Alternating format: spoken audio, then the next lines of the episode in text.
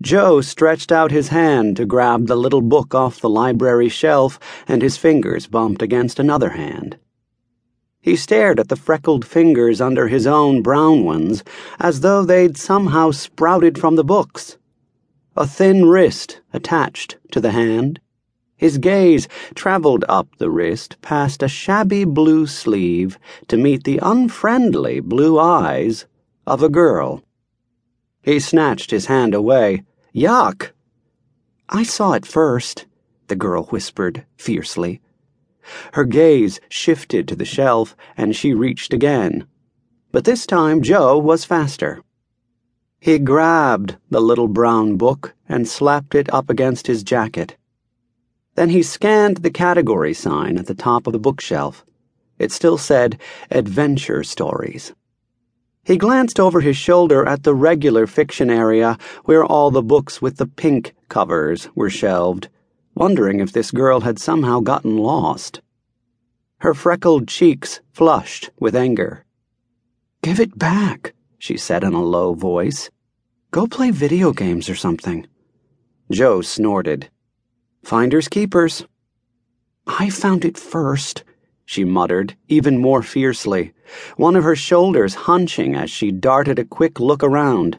Give it to me. Why was she acting like that? No one paid them any attention. Most of the boys were having a shoving fight at the drinking fountain near the sports section, and a gaggle of girls stood by the vampire stories, yakking away. Joe looked at the redhead again, trying to remember her name. She always sat at the back of English class. She was glaring at him so nastily he was tempted to shove her out of the way and say, Make me. He couldn't stand girls, from his older sisters to the giggling squads who hogged up the hallways. But there was something about the corners of her mouth that reminded him of his little brother when he was about to lose it and start bawling. So he just shrugged and said, We can share it. She blinked as though he'd hit her the anger faded out of her cheeks, making the freckles stand out like they'd been painted on. I'll read it tonight and hand it off to you tomorrow, he said. Her lips parted, but before she could speak, a screechy laugh ripped at them from behind. Ooh, looky there. The goat's got a boyfriend. Mackenzie Kern and the rest of her gang had left the vampire books. Mackenzie's pals giggled like crazy, but Mackenzie just cracked her gum, smiling like a shark. Getting desperate, huh, Joey? Mackenzie sneered. Whatever. Geez, Joe hated girls. They were so freaking weird. He was about to jet when he happened to glance at the redhead. Nan something, he remembered. She looked sick her shoulders hunched, and her fingers clutching her books tight. That stance reminded him even more of Benny when their sister, Marty, picked on him. Joe spoke again. Oh, can it, Mackenzie? Raising his voice slightly, he added, You're gonna bring Miss Murata on us.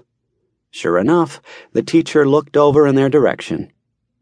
At once, the girls moved off Mackenzie faking a studious expression as she ran her fingers over the books next to her. Her clones whispered and giggled after her. Tomorrow, he muttered to Nan something, and got out of there.